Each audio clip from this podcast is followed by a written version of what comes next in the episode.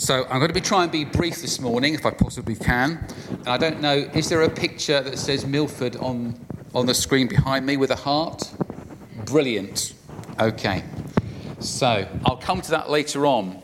But we come to the end of a series which we've been looking at the purposes of the church.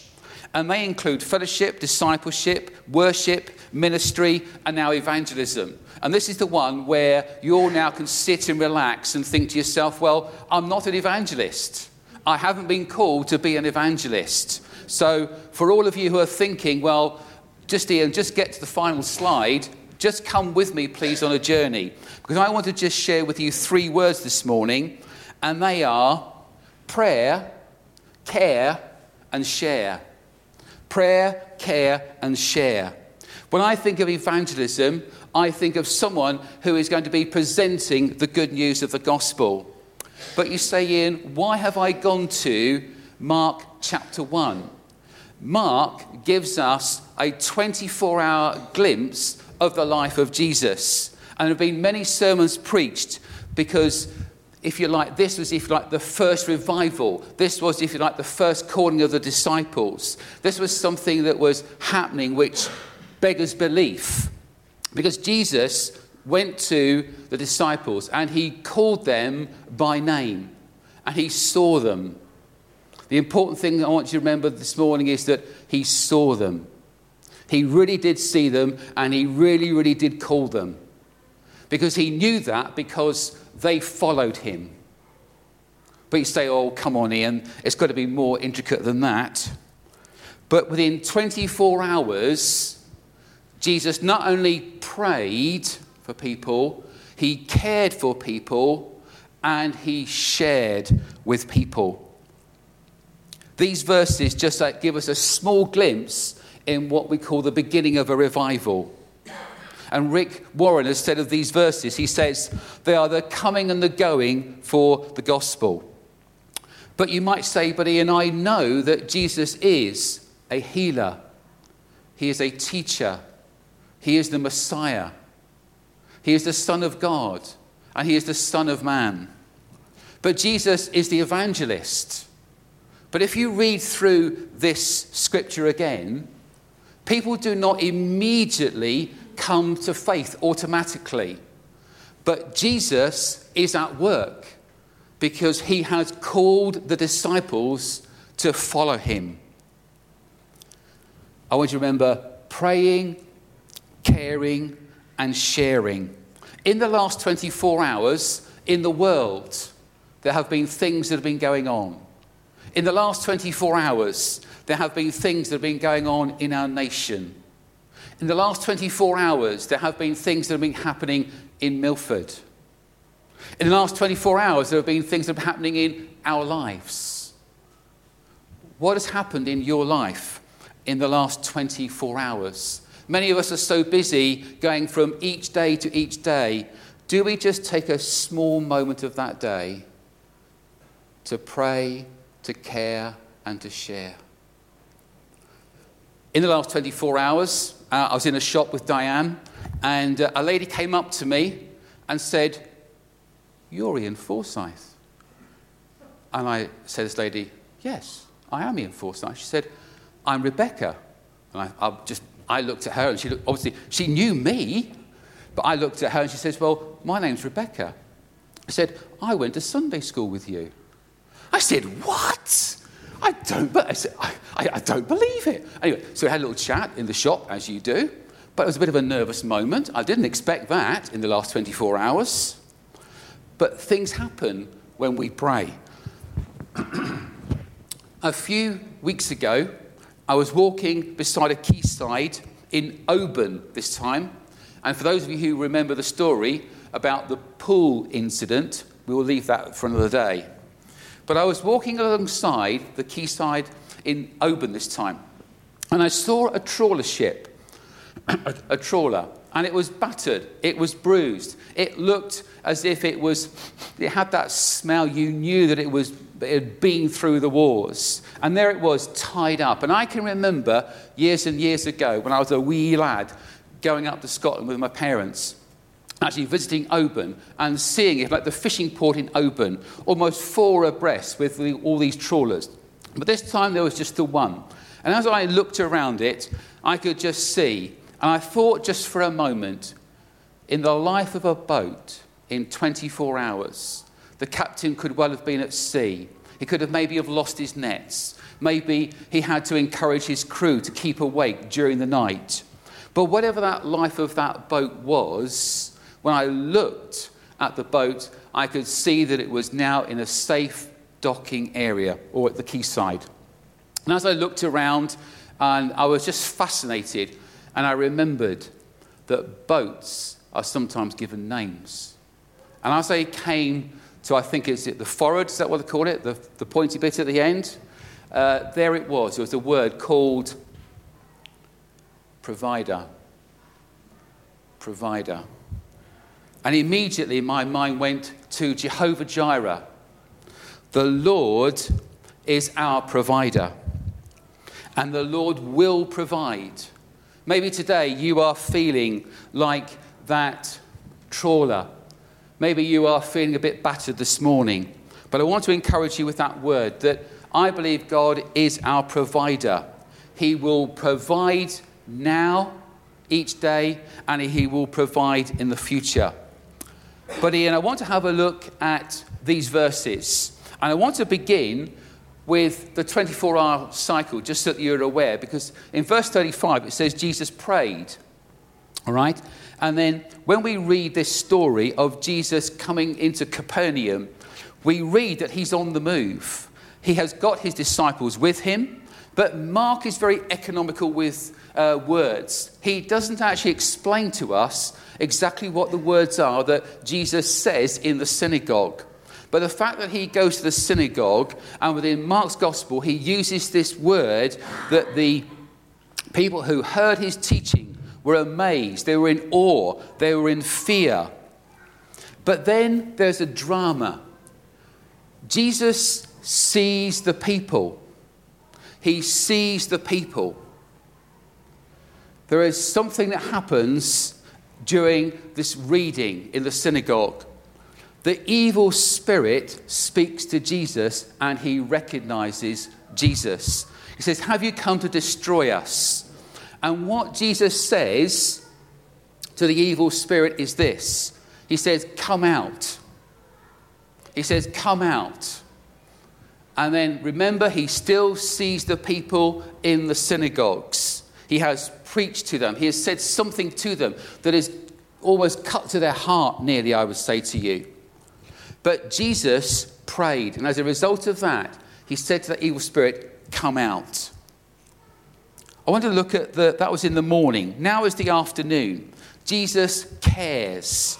Jesus actually then goes with his disciples, Mark says, and he goes with them to Simon Peter's mother in law. And it's interesting to hear this encounter. As he goes towards her and touches her, he lifts her up and she is healed. And it's interesting to read very carefully. Some versions say that this lady got up and spoke. No.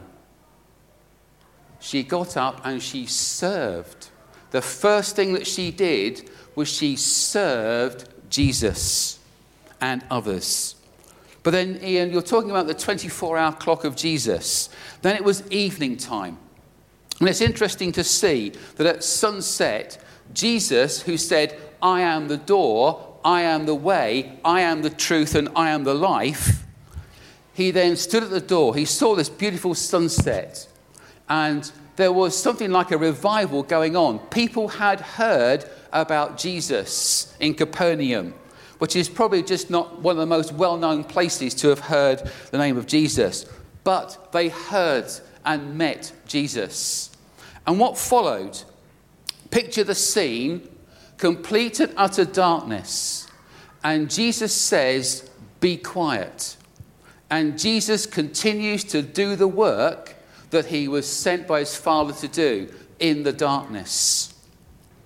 Now, in a moment, I'm going to be praying for those 12 young boys in Thailand.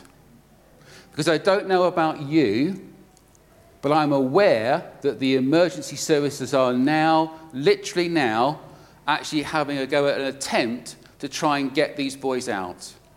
And as I shared with uh, CLT this week, I just cannot begin to imagine what that must be like. I really cannot. So, if it's all right with you now, I would like us to have a time of quietness. If you feel able to close your eyes in a moment, I want to pray and intercede right now because there is something happening that I believe that we need to pray and ask God to intervene and help with.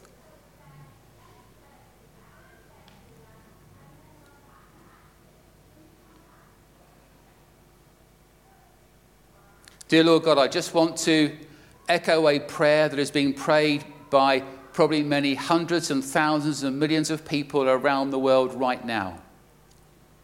Lord, I pray that you would give wisdom to the divers, that you would give an understanding and a strength to these divers who are searching for these uh, boys right now. Lord, in that complete darkness and with those lights flashing around, Lord, and the risks that those men are taking.